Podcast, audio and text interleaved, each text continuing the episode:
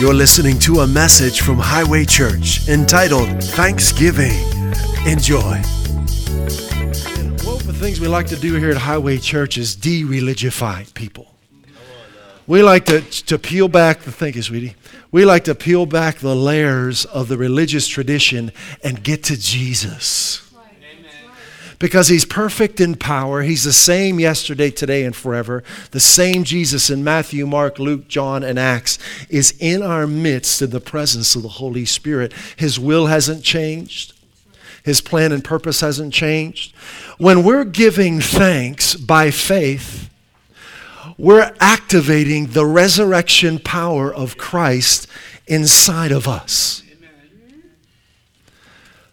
It's, there's really nothing nicey nicey about it. It's power. Yes. If you understand what you're doing.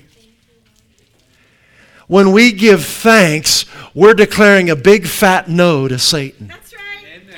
A big fat no to what his plans in our life, to his attempts to derail us and get us off course and discourage us and, and, uh, and cripple us. We're giving thanks based on who God really is on what He's already accomplished for us through Christ and who we are now in Him. Let's take a look at this giving thanks by faith, not by tradition, not by Hallmark greeting cards, but by Jesus' faith. Hebrews chapter 11, verse 1. Hey Facebook, how you doing? It's good to see you. Welcome to a brand new life. We invite you to take off your religious goggles to take out your religious earbuds and to embrace Jesus Christ. You will not find anyone who loves you more than he does, anyone who is more good than he is. There's nothing bad about him, there's no dark side to him. He is 100% USDA love, joy, peace, strength. Hebrews chapter 11, verse 1, we've got to de religify this word faith. To many believers, faith means wishing. It means a fond desire that something good would happen. You know, it's kind of like twinkle, twinkle, little star. But that's not Bible faith. Faith is unshakable certainty. Bible faith. It says, now faith is being sure. You can't be uncertain and sure at the same time. Right. Faith is being sure of what we hope for and certain of what we do not see. I like that in the NIV. Very simple. Being sure and certain. Let's look at it in the Amplified. Now, today, this very moment, right now, you need faith now. Forget about heaven. That's our home and it's going to be glorious, but we're not there yet. We need to know Christ now. We need to experience Him now. We need Him to flow through us now. Stop putting things off to the future. Now's the time for wholeness. Now's the time for healing. Now faith is the assurance. Now it is, right? The assurance. I like that. Blessed assurance, right? The confirmation, the title deed of the things we, not God, we. This is something we do in response to what He's done. We hope for being the proof. What's the proof? Our faith, our, our confidence, our certainty. Being the proof of things we do not see. Amen. Come on. Yes, yes. And the conviction of their reality. Faith perceiving as real fact what is not revealed to the senses. If you don't understand this, you won't understand testimonies like Debbie and Dennis and, and Raphael and Lori. Because you can be in the midst of the situation, your senses are saying everything contrary to what Christ has already done for you. And if you don't understand how to stand and resist what your senses are telling you, you're going to go with them. And there's lots of routes you can go when you're faced with a challenge. Lots of routes. But the route that will set you free is simple faith in who Christ is, what He's already accomplished for you, and who you are now in Him. Look at Mark 11 24. We're talking about real faith. Faith perceiving as real fact what is not revealed to the senses. This is Jesus talking, the way, the truth, and the life. I go with him. And boy, you got to make a decision to go with him because I'm telling you, there's a lot of religious tradition out there, a lot of Christian uh, tradition that is contrary to the real Jesus. In fact, a friend of mine talked to on the phone uh, maybe a few weeks ago, and they were they're in another part of the country, and they went into a very large church. They were very excited. They said this place is like the size of five WalMarts, you know. And they were sitting there excited, ready to hear the word. And the first thing out of the pastor's mouth in this large congregation, he said, "You know, I'm I'm very saddened by the tragedy that's happened in Texas. This is when the the shooter walked into a, a church in Texas." And shot so many people. And he said, You know, God takes us in his own way, in his own time. Let's think about that just for a moment before we read this. There is a very common thinking in the body of Christ, unfortunately, that God causes, or if they won't say cause, allows bad things to happen. That's not true. He's not causing, nor is he allowing bad things to happen. God is not in control of the earth. We're living in a fallen world, and Satan is the God of this world. But you can have victory over him through Christ. You can always triumph through a, a fellowship, a relationship, a faith in Christ. So, what this, this minister, who, who was very well trained and very educated in the Bible, and, and, biblical studies and probably exegesis and hermeneutics. What he's saying, literally, if you'll just be logical, he's saying God walks into churches and shoots people. Yeah, really. Let's praise him. That sounds crazy, but that's literally what's being, that's, if you're not saying literal, figuratively, however you want to, what's underneath this idea that God took those people by sending a shooter into that church is some kind of goofy, twisted, perverted concept of God. And many believers are living that way thinking that God took their child. God brought that disease upon them.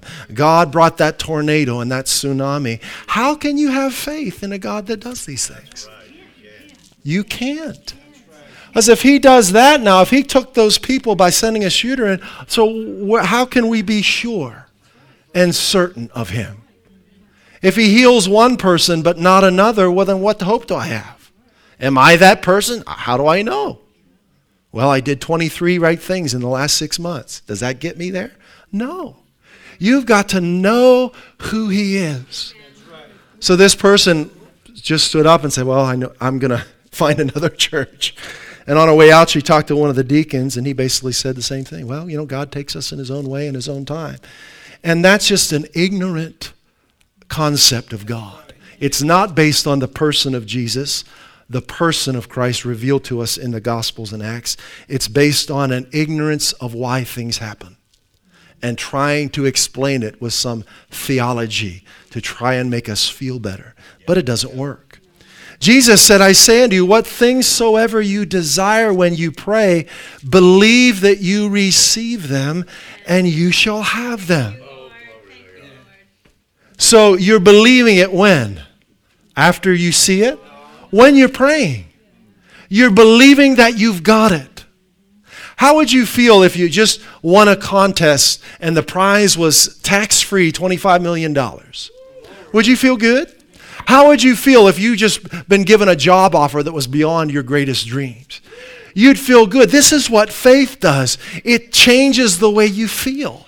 Because you know that God has done what He said He's done in His Word, and you're not waiting to see it. You're not waiting for your senses to tell you that it's so, but you know it in your spirit because He said it. And it changes the way you feel. We watched the Santa Claus movie uh, over the holidays with Tim Allen. Have you guys seen that? Funny, funny movie. But one, there was a point in there, and Tim Allen's kind of freaking out. He doesn't believe in what's going on. And one of the elves says to him, she says something very important, and uh, it's a fictional movie, but this principle is very true. She said to Tim Allen, because he just became Santa Claus and he, he didn't believe what he was seeing, He said, Seeing is, she said to him, Seeing is or maybe it was a he elf, I forget. Said, Seeing is not believing, believing is seeing. If you don't get that, you you will not experience the abundant life Christ came to give you. If you're waiting to, for your five senses to tell you what He's done for you, forget it. You've got to tell your five senses what He's done for you Amen. and tell them to get in line with the revealed Word of God. Yes, yes. So, faith, giving thanks by faith in who Christ is, it's an active resistance to darkness. True Bible thanksgiving is the penicillin for depression. It's a penicillin for sickness. Choosing to be thankful because His word is true in your life, because His promises are yes and amen in your life. I remember talking with someone not too long ago, and they're talking about, they just said, You know, I just feel like my faith is so weak. And there's a reason we feel like that because we've put our confidence in ourselves. We're looking at our shortcomings. We're looking at where we don't measure up. We're thinking, oh, how could I have thought those thoughts? How could I have said those things? Why didn't I do what I was supposed to do? And that will cause you just to go down because we've all fallen short of the glory of God. The confidence, the faith comes when you begin meditating not on yourself, but on the promises of God. Amen. In uh, First Peter or Second Peter? Which one is it? One, chapter one, where it says, "Grace and peace be multiplied to you in the knowledge of God." Yes. Right, and and then he goes on to say that's through His precious and magnificent promises that we become partakers of his nature. So if you feel like, you know what, my faith is weak or I, I just, I can never think that way, I can never be sure and certain, begin to search the scriptures for the promises of God. Because the promises reveal to us who he really is, what he's already accomplished for us, and who we are now in him. And I, I laughed. Uh, uh, we were at a conference up in New Hampshire. One of the ministers was sharing the word, and he said, I didn't get so chubby uh, just by not eating. He said, You know, I, I got this chubby because I eat and eat and eat, and I eat more than my body needs. And his point was this if you'll just eat the promises of God, you won't have to pray about it. You'll just become what you're eating. And too many people are trying to have faith in difficult situations, but they haven't eaten. Or they'll grab a promise in the midst of the storm and they're trying to eat that, but they're malnourished. I'm talking about the promises of God. So begin to eat his promise. Make that a priority of your life. That you are now the righteousness of God in Christ Jesus that there is no condemnation for those who are in Christ, that Jesus bore your sicknesses and carried your diseases, and with the stripes that wounded him, you have been healed. Don't wait for a challenge to come to start to do this. Do it now. Because the benefit of the promises is more than just experiencing them, it's the intimacy that you experience in your relationship with Christ when His Word becomes more real to you than your circumstances. Okay? So this confidence comes from meditating upon his promises. Meditating upon who he is. 2 Corinthians 1:20 says this, "For no matter how many promises I've never counted the promises in the Bible, but I know there's a whole bunch. Because I've got pages and documents on my phone of ones that I've put in my heart over the years yeah, I don't know, it must be hundreds of pages of promises that I've meditated on over the years. For no matter how many promises God has made, they are yes in Christ. And I like to do it in multiple translations too. And so through him, the amen, that's the so be it, it's done. Now. It's already done. Is spoken by us to the glory of God. So God gets glory when His promises are manifest in our lives, but that doesn't happen automatically. We have to consciously choose to eat His promises regularly and then declare them, right? We're the ones who say amen. That means, God, I declare that I am your righteousness because you made your son sin for me. I declare that I'm dead to sin and alive to God in Christ Jesus. In the midst of, a, of an ungodly thought, in the midst of whatever temptation or circumstance, I open my mouth and I'm saying it to myself, not to the people around me. I'm dead to sin and alive to God in Christ Jesus. I'm strong in the Lord and in His mighty power. I do the things Jesus did and greater things than these. I abide in Him and His word abides in me, and whatever I wish is done because that's His promise to me. But this doesn't make any sense if you're not eating the promises it seems kind of like some kind of uh, new doctrine or maybe some kind of uh, uh, new age thinking or uh, but this is basic jesus. This is fundamental jesus okay? So every promise that god has made and boy there's a bunch of them and many in the old testament some of them in the context of which they were spoken were directly to israel but through christ they're to us now. Amen because we've been grafted in. So, giving thanks, feeding on the promises, declaring them by faith in your life, it activates this resurrection power inside of us. And it gives God the right of way to move in our lives. Because we can limit Him by the things we believe and speak. You can actually hinder God from moving in your life by what you believe and speak and what you're relying on. I'm amazed by the commercials for prescription drugs. Never before have we seen it. And, and then they'll put, and they'll, they'll, they'll record someone listing all the negative side effects and they'll speed it up so it's really fast. That's not the answer. What does Proverbs 4 20 through 23 say? Right? Your word is life the medicine in the Hebrew, the cure, the remedy to who? Everybody? To those who attend to them, those who find them. Wow. Man is looking for an answer in the natural and they're never going to find it. They're never going to find it. Because once, once this thing has subsided, something else comes up. Then you got to find something else, then something, and then you got to change this. You got to do this. Jesus completely bore the curse of sin. This is these are promises. So look at this in 2 Corinthians chapter 2 verse 14, Thanksgiving. We just celebrated Thanksgiving, right? Now, I, this is a King James. This is interesting. It says, Now thanks be unto God. Some translations say who there. But the word in the Greek is translated more commonly as which. Right. Which always causes us to triumph in Christ. Now, obviously, God is the one who brings about our victory. But I want you to look at it this way giving thanks by faith yes. causes the victory to manifest in your life. But thanks be to God, which always causes us to triumph in Christ and makes manifest the savor of his knowledge by us in every place.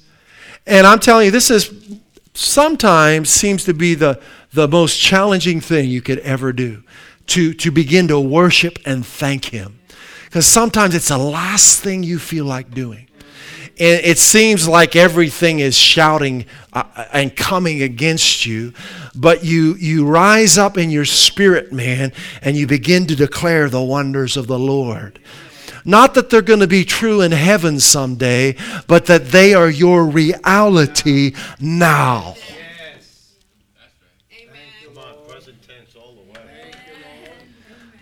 This gives God the right of way for His knowledge to be manifest, His person, His nature in our lives.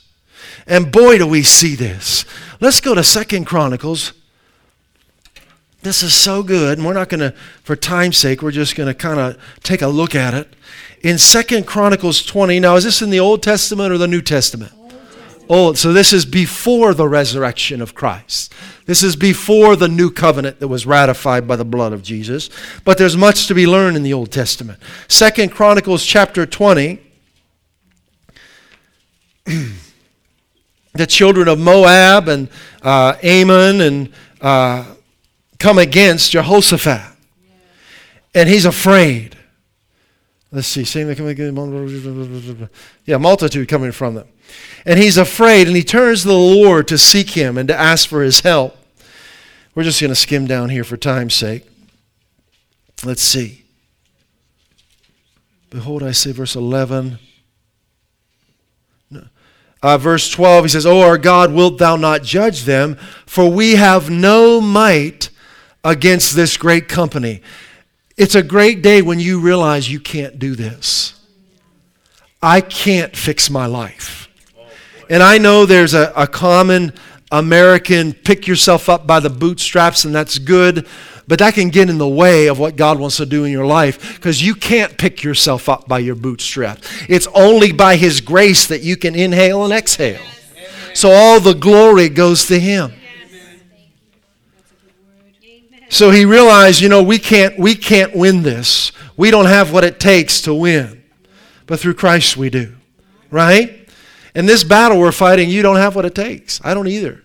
We're wrestling against spiritual forces of darkness that make the, you know, the worst human being look like a, you know, a, a romper room child's toy.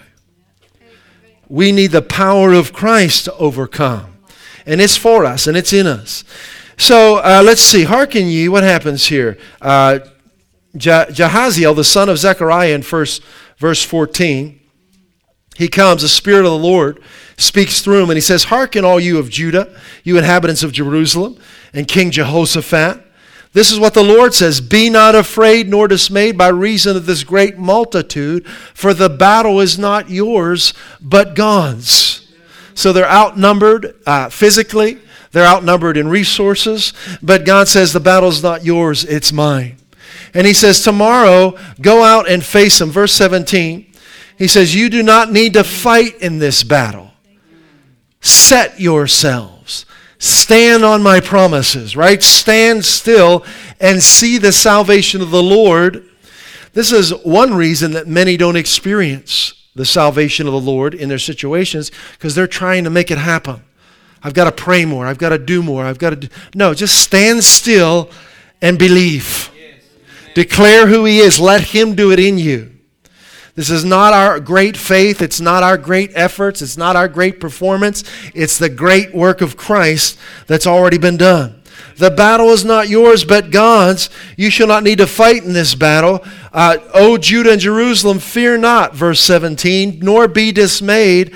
Tomorrow go out against them, for the Lord will be or is, some translations say, with you and they bowed down. The Jehoshaphat, the king of Judah, and the inhabitants of Jerusalem fell before the Lord and worshiped him. Right? Victory. They just received victory. Not a stone had been thrown, not an arrow had flown. Right? No, no physical fight had taken place yet, but they had the victory. What Jesus say in Mark 11 24? When you pray, believe that you have received it and you shall have it. So I'm praying and I'm believing that I've already got it, haven't seen it, haven't felt it, haven't heard it, but I believe I've got it and I know I'm going to see it. Right? That's what happened here. The word of the Lord came, they received it, and the only response when you really receive it is worship. You just begin to worship Him. Thank you, Lord. You've done it, and I give you praise. You're faithful to your word. You don't change. You're the same yesterday, today, and forever. The same Jesus that made the lame walk and the maimed whole is living in me. Thank you, Lord. So, what ends up happening? So, they, they begin training right? They, they, they go through several weeks of training in, in high weaponry and, and advanced military tactics. No, they worship the Lord. They keep worshiping him. And the priest stands up and praises God with a loud voice, verse 19, on high. Thank you, Lord! Glory to your name! Is that offensive to you? If it is, it's because you haven't done it in your own life. When, when you've done this in your closet when no one else is around, it's just the way you live. If church is too loud for you, you need to start praising Him in your own life. Shouting should be a, a natural response to the fulfillment of his promises in your life. So, in a loud voice, this priest stood up. Wasn't appropriate, maybe in terms of the etiquette of the day, but he didn't care. They had the victory. They're faced with a life threatening situation, and God said, I'm going to deliver you. The battle's not yours. So, what do you do? You shout about it. Verse 20 says, Believe in the Lord your God, so shall you be established. Be sure, be certain, perceive as real fact what is not revealed to the senses. You've got the victory now, today. And this is perhaps my favorite verse, verse 21. See, you live differently when you're sure of what He's done for you. Other people are stressing and trying to figure out how's this going to happen. Well, you need to get this and you need to do that. And it's amazing all the, the, the, the counsel I got when we started this church. People telling you what you need to do and what you need to do and you need to do this. And, and, and, you know, and I appreciate that and we need advice and counsel. But more than anything, I need to hear from the Lord. Amen. We're not trying to build another church. We're not trying to follow another template. We're not concerned about our, our uh, making ends meet. We're following the Lord. Amen. And He will provide. Yes. And He has. Yes. And He continues to do so. Yes. And you know what this upcoming year is? I ask the Lord each year, Lord, what, you, what is your theme for the year? Are you ready? Yes. 2018, year of too much. That's what it is. That's the word for us. And boy, there's a scripture in Isaiah. Uh, I'd love to go into it. We don't have time now. But in Isaiah chapter uh, 10, verse 27, or you could say it this way the year of fatness. It says the yoke will be destroyed because of fatness or the anointing. And I, when I read that verse, I think of some cattle I saw when I was in Belgium. You talk about fatness. We're not talking about um, soft and we're talking about strong and glistening with oil. I saw these cattle in Belgium when I was there, and I looked out in the, in the pasture they were in, and the I don't know what breed they were, but they were stacked. They were just their muscles were bulging and they were glistening in the sun. I thought I've never seen cattle like this before. Black, deep, rich, black, glistening, healthy. That's our year, 2018. Richness, too much. So, verse 21, I love this. And when he had consulted with the people, he appointed singers unto the Lord that should praise the beauty. This would work today in battle. If the leaders have a revelation of what God has done, this would work today and that should praise the beauty of holiness as they went out before the army and to say they're opening up their own mouths praise the lord for his mercy endures forever. And look what happened when they began to sing and to praise. I hope you sing and praise in your time alone with jesus. I hope you have a private place you go regularly and sing and praise him because what we do on Sunday here is nice, but boy, I tell you, when you get alone with Him and sing and praise Him, things change. The Lord. So there, yeah, I just like to picture what's really happening here. There are nations coming against them. Two kings in their armies. Two? I forget. And there they are going into a battle. This makes no sense, naturally speaking. They would be looked at as foolish, uh, idiotic, going to get clobbered but they're walking straight towards danger, singing and praising the Lord. Praise the Lord, for He is good. His mercy endures forever.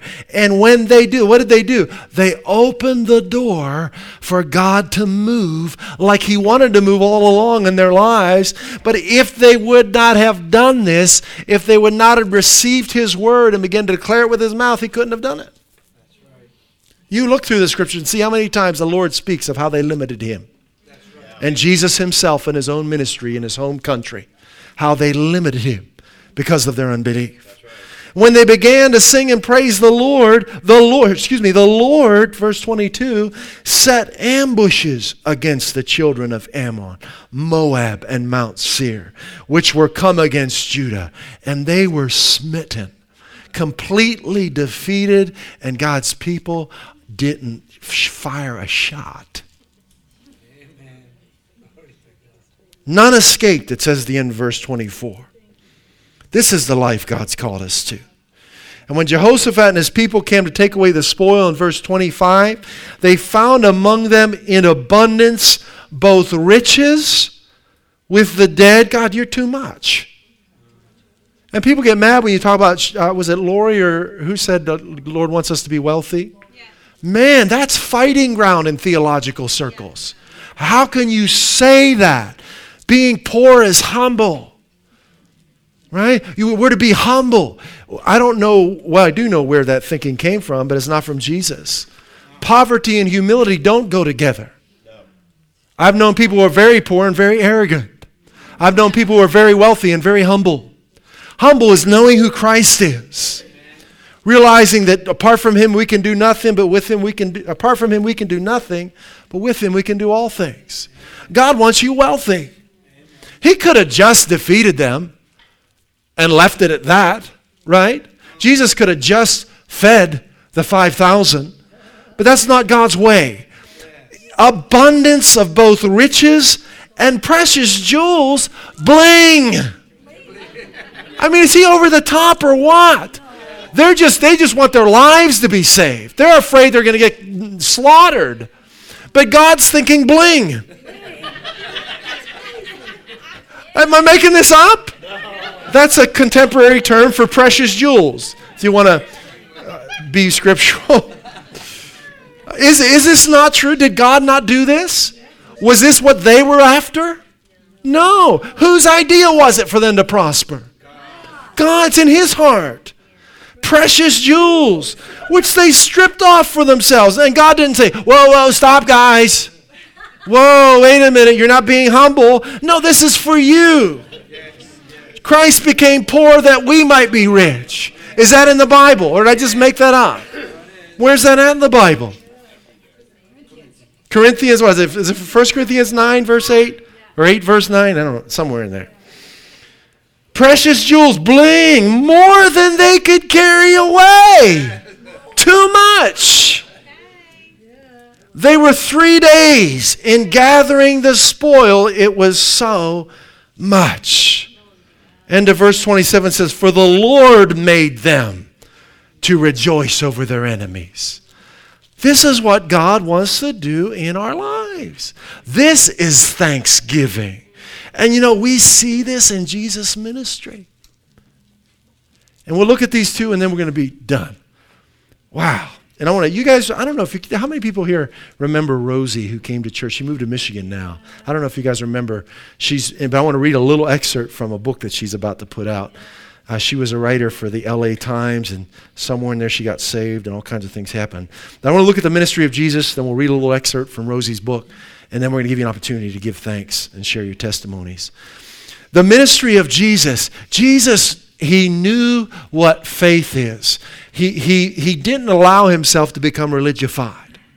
And as a result, the experts, the doctors, the educated ones in the scriptures, many of them uh, were repulsed by Jesus. So in John chapter 6, verse 5, uh, let's see what's going on here. Well, let's skip ahead. Okay, there's a multitude coming towards Jesus. He's been ministering. And, and Philip uh, says to him, well, Jesus wants to feed the multitude. And Philip says to him, Where shall we buy bread that these may eat? Okay? Jesus says this to test him, for he himself knew what he would do. So, see, this is the kind of testing God does, not sickness and disease. That's not God. God doesn't test people that way. The testing he does is he'll, he'll ask you a question because he wants to uh, get you to, to um, meditate upon his promises, to meditate upon his limitless power in life. That's a kind of test. The test is do you know who I am?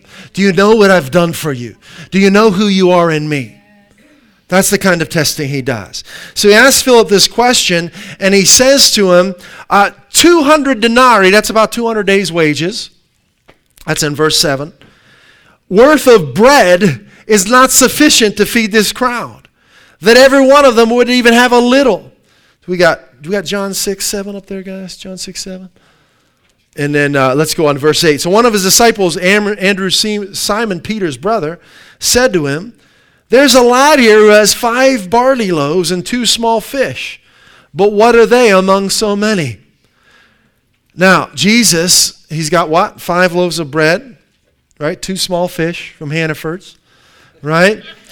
And he makes the people sit down. What's he doing? He already sees it. Faith perceiving as reality, right? What is not revealed to the senses. Make them sit down. Verse 11 Jesus took the loaves, and here's a little verse that people will fly right over. And when he had given thanks, don't ask God to bless your food before you eat. That's a religious tradition. Learn the promises of God and realize He's already blessed it and give thanks for it. Amazing the things that, that people have heard other Christians do. They bow their head and thank you, Lord, and we pray this food be blessed for the nourishment of our bodies. Wait a minute. Haven't you read the promises? Worship the Lord your God, and his blessing will be on your food and water. I will take away sickness from among you. Where's that at? Exodus. See, when you know the promises, you pray differently. So, you know what we do? We give thanks before we say, Father, thank you that your blessing is upon our food and our drink. That you've taken away sickness from among us, that we're strong in you and in your mighty power, that rivers of living water are flowing from our spirits into every system of our bodies. You pray differently. Tradition goes out the door and Jesus comes in. Not trying to offend anyone. It's time to get real with Jesus. It's time to know what He's already done for you. And don't pray because great Uncle so and so prayed this way. Pray because Jesus said it and did it. So He gave thanks. What did He give thanks for? That God meets all of his needs, that the Lord is his shepherd and his provider, that God is providing food for these thousands and thousands of people, that God is going to take these loaves and fish and multiply them and have too much left over. And that's exactly what happened. That's exactly what happened the existing supply, the five loaves and two fishes that they had, were multiplied. God's provision was real, revealed through Jesus giving thanks. God's provision for your life will be revealed as you give thanks by faith. God's provision for your relationships, for your marriage, for your finances, for your employment, for your emotional health, for your physical health will be revealed to you as you give Him thanks. Hallelujah. In fact, the Bible was written by men, but it was inspired by the Holy Spirit. It's the Word of God, right? The Holy Spirit refers to this instance in John 6 23. Look, at look how the Holy Spirit inspired John to write here. We have that one. It says, However, other boats came from Tiberias near the place where they ate bread after the Lord had given thanks. That's what's in God's mind, not how much was provided, but that He gave thanks. That's what stands out to him. He put his faith in me. He knew how good I was. He knew I was his provision. So the Holy Spirit calls this event to mind as giving thanks. Isn't that something? Another example in John 11, right? Jesus is faced with one of his friends, close friends, who's not only sick, he's not only died, he's been in the tomb for four days. Listen, We've gone through some tough things, but it can't get much worse than that, right? It's not like you, you know, you, you, you're sick, you're, you lost your job, or what. I mean, you're dead and you're in the tomb. Four days. Listen to me. Thanksgiving, Bible faith thanksgiving raises the dead.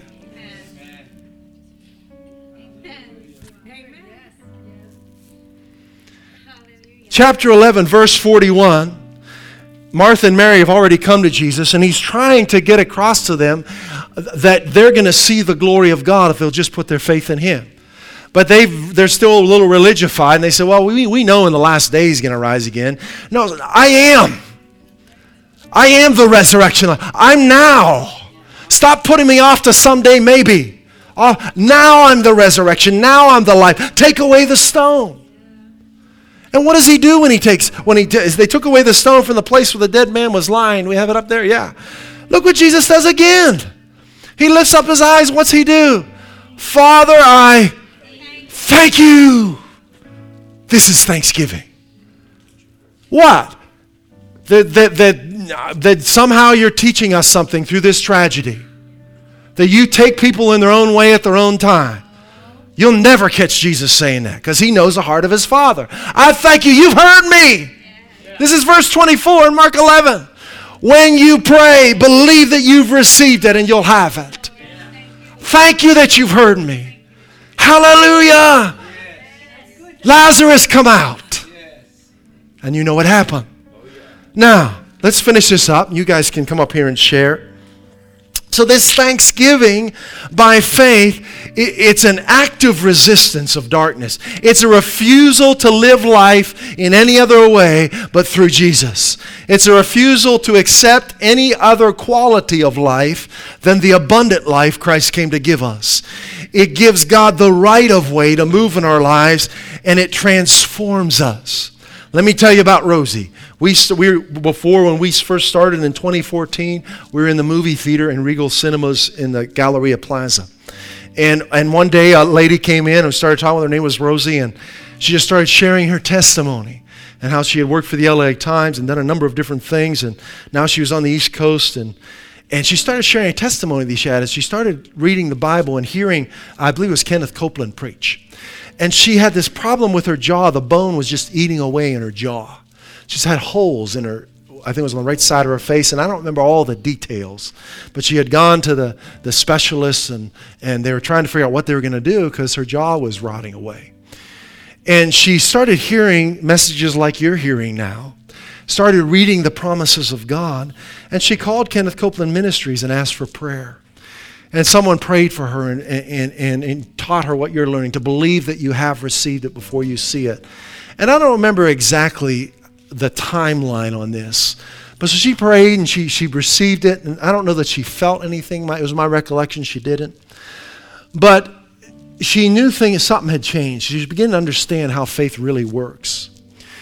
And she ended up going back to the doctor and I think she had mentioned he was a, Jewish man. And he came back in after taking new x rays of her jaw.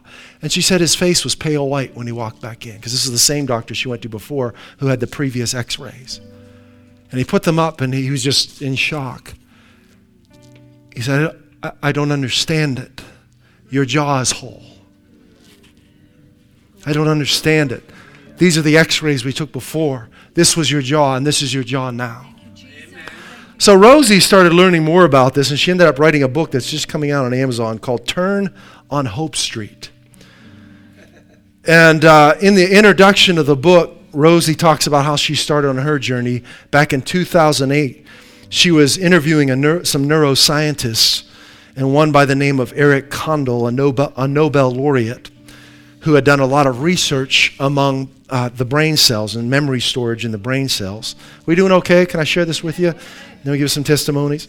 So this, this Nobel laureate neuroscientist began to explain to Rosie, I don't think she was expecting this, he began to explain to her that repeated thoughts, words, and behaviors related to hope, love, and happiness can change the structure and function of the brain.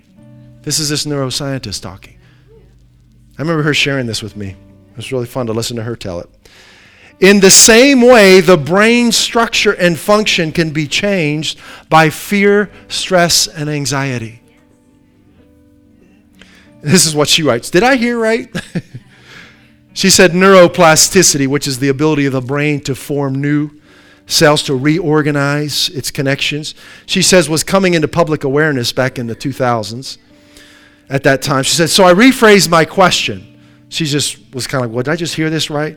Same answer, different wording. Again, I wanted to confirm my understanding. By the fourth time, she asked four different questions trying to make sure she heard him right. He, this Condell, I'm not sure how to say his name, Condell, was laughing. When I got off the phone, I was dancing, she said. She said neuro, neuroplasticity or realizing this truth that the brain can be changed by your thoughts and your speech explained a lot in her life. For one thing, it meant that prayer could actually physically change the brain. I was thrilled. This news gave me hope. And then one, uh, uh one other uh, psychiatrist, Jose Pardo, who uh, in, uh, doing research in neuroimaging said that believing in a positive outcome improves the neural, the neural circuits in our brains, those that may otherwise worsen as we age. Optimism plays a role in self care and management of chronic illnesses. Having a positive emotional uh, outlook has been shown to, to um, improve resistance to colds and viruses. What are we talking about? Thanksgiving. It changes your brain, it changes your physical body. See, if man ever catches up with the Word of God, they're going to find the simple solution God has. Believe in your heart and speak with your mouth. Believe in your heart and speak with your mouth. Amen. At Highway Church, we want to help you grow in your relationship with Jesus Christ and experience the abundant life He came to give you. If you'd like to learn more about God's amazing love for you, please visit us at highwaychurch.us. You can email us at info at highwaychurch.us or message us via our Facebook page. Put your trust in Jesus today and taste and see how good He is.